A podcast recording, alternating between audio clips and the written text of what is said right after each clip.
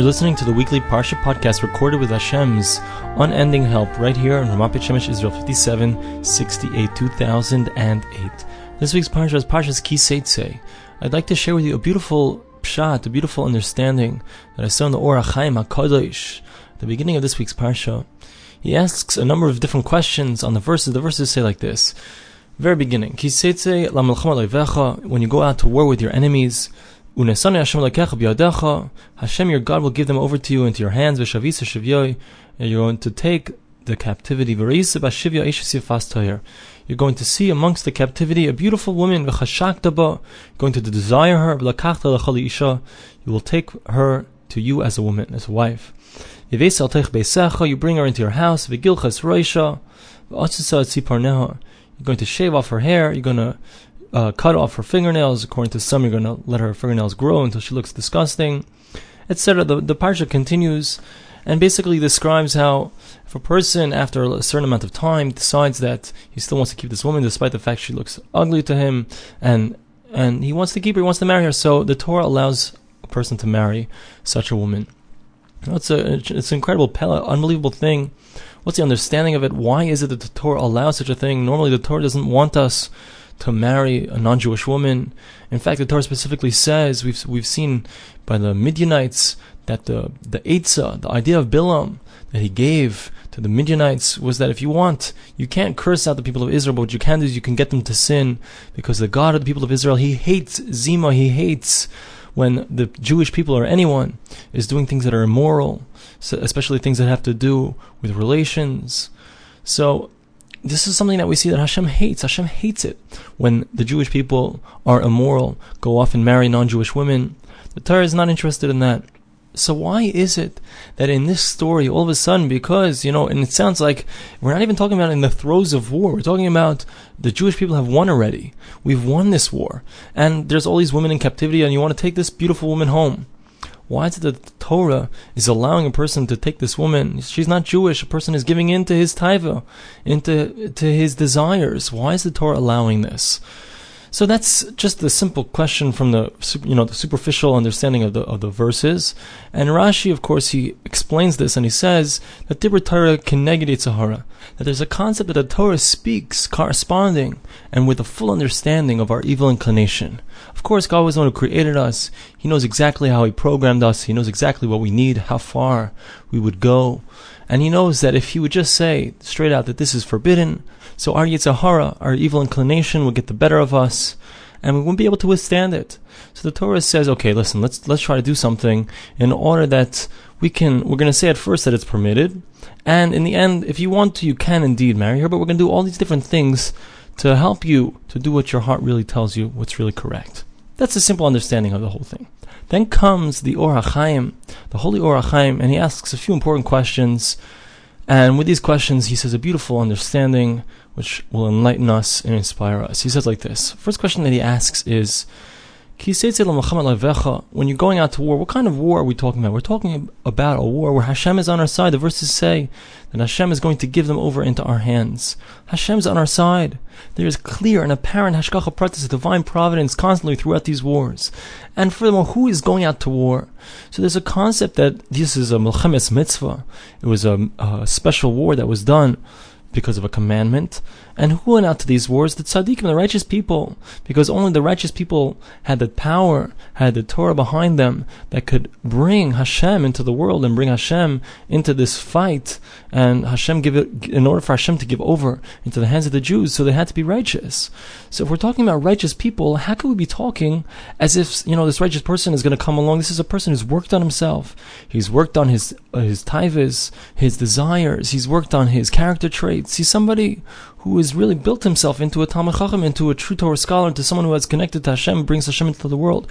How could it be that such a person is looking and he sees this beautiful woman and then he's immediately drawn after her? It doesn't really make sense with the character of the type of people who are going out to war and Hashem was giving them success. That's the first question that he asks. The second question that he asks is why is it that the Torah is giving us a way, a kosher way? Okay, we give an explanation because it's a kosher way of doing it and it's really to prevent you from doing it. But generally, the Torah does not encourage us to listen to our Yetzer, to listen to our evil inclination, to follow after his dictates. Rather, the Torah shows us that we need to avoid the Yetzer, the evil inclination, at all costs. We need to run away from these things. We need to learn how to control our desires. We need to learn how to use them in the correct way. And this is not the correct way. Clearly, the Torah does not want us to do such a thing. So, what's the understanding? Why is the Torah, in fact, condoning this act? So the Or HaChaim says a beautiful thing. He brings down from the Zohar a very lofty idea, and that is that during the time of Adam Harishon, the first man, so he had his sin. He sinned grievously by not listening to God, and he ate from that the Eitz Hadas, from the tree of knowledge, and there were many different results of that sin.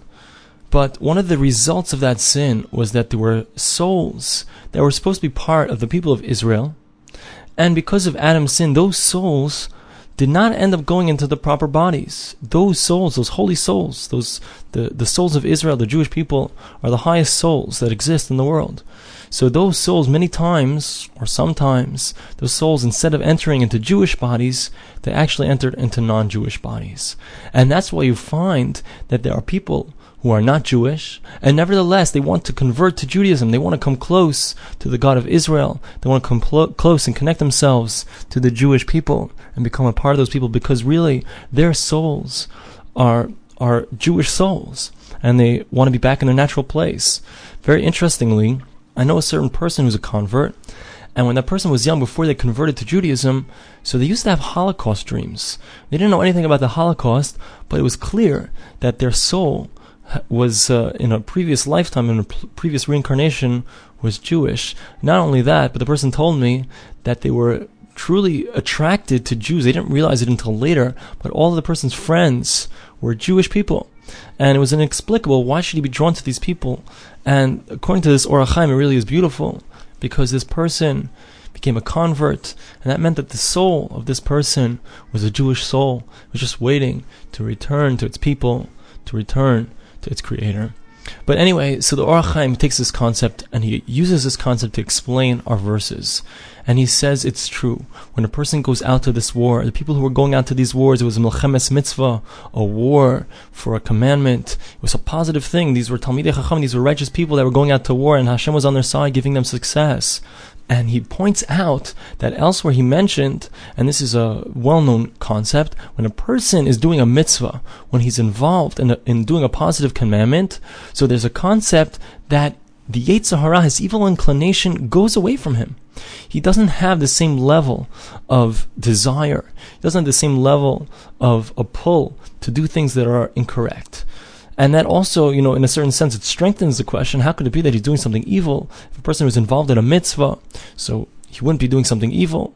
So he explains like this he says that when a person is involved in this milchemes mitzvah, in this war, which is a commandment, and he's doing this very noble thing, he's doing what he's supposed to be doing.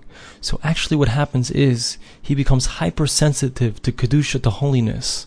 And thus, it says, when he comes along, he says when you're going out to do this mitzvah, this commandment, when it says yefas toyer, which we translate usually to mean, you'll see a beautiful woman. Actually, says the Or HaChaim, it's not referring to the fact that he's seeing a beautiful woman.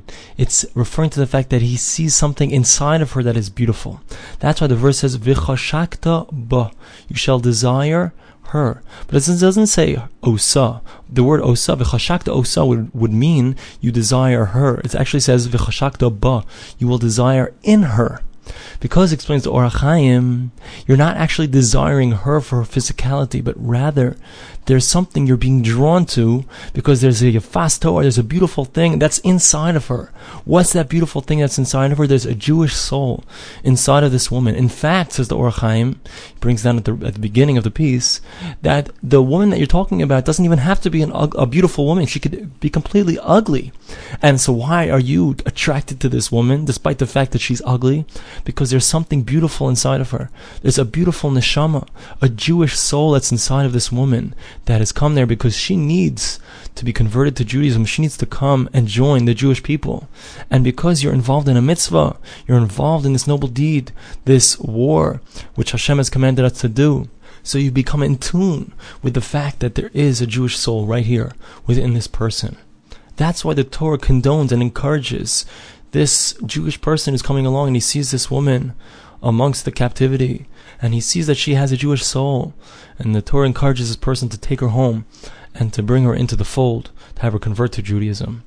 Now, what I'd like to take out of this whole understanding, the Or HaChaim, is that when a person is looking for a spouse, he's looking for somebody to connect with, look, looking for friends, it's so natural for a person to look at things on the outside, to, to look for that Yefas Toar, that beautiful person, to see on the on the superficial level that this person is attractive. And he doesn't realize it's so our our civilization, the Western society, it encourages us to just look at the superficial, to look at what's on the outside and to go for that. But it's a horrible mistake because when we're looking for that what's on the outside, all we get is skin deep. And that's why there are so many marriages that are failing because instead of people looking for what's really important, for looking at good, for good character, looking for that Jewish soul, looking for those characteristics, who is Klal Yisrael? Who are the people of Israel or Baishanim? We're people who are embarrassed. We're not flaunting our physicality. We're not flaunting our wealth. We're not flaunting all that we have. We're Rahmanim. We're merciful. We're people who look around and we see where there's a need. And we try to fill that need. We try to help others. Goim. We're people who give over. We do kindness with others. We're constantly involved in giving. We're Hashem's people. We're God's people. When you're looking for a spouse, you're looking for someone to have a relationship, you're looking for a friend. We have to look for a person who has these qualities, who has these Jewish qualities, that soul, that neshama, that Jewish soul. And when a person attaches himself to mitzvahs, to the commandments, when he attaches himself to Hashem, to God, to spirituality, so he's able, he becomes a antenna, a satellite dish for spirituality. He's able to sense it in others. And the more spiritually sensitive he is, the more he sees it elsewhere.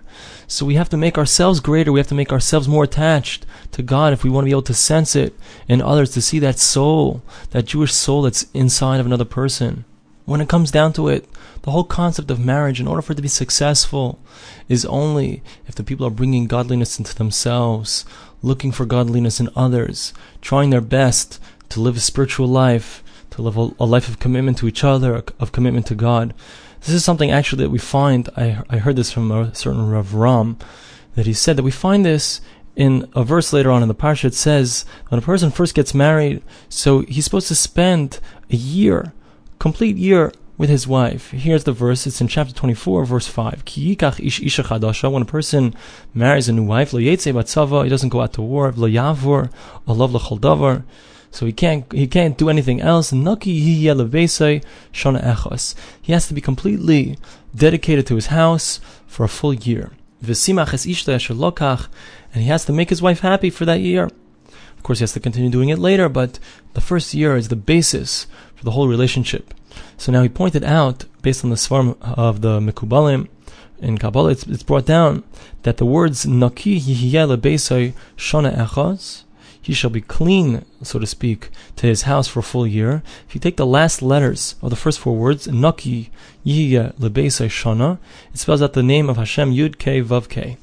And the idea of it is that when a person is completely dedicated to someone else, is completely dedicated to his wife, to making her happy, so he's bringing the Shekhinah into, into his home. When a person is focused on others, he's focused on spirituality, he's able to bring the Shekhinah, the divine presence into his life, into the life of those around him.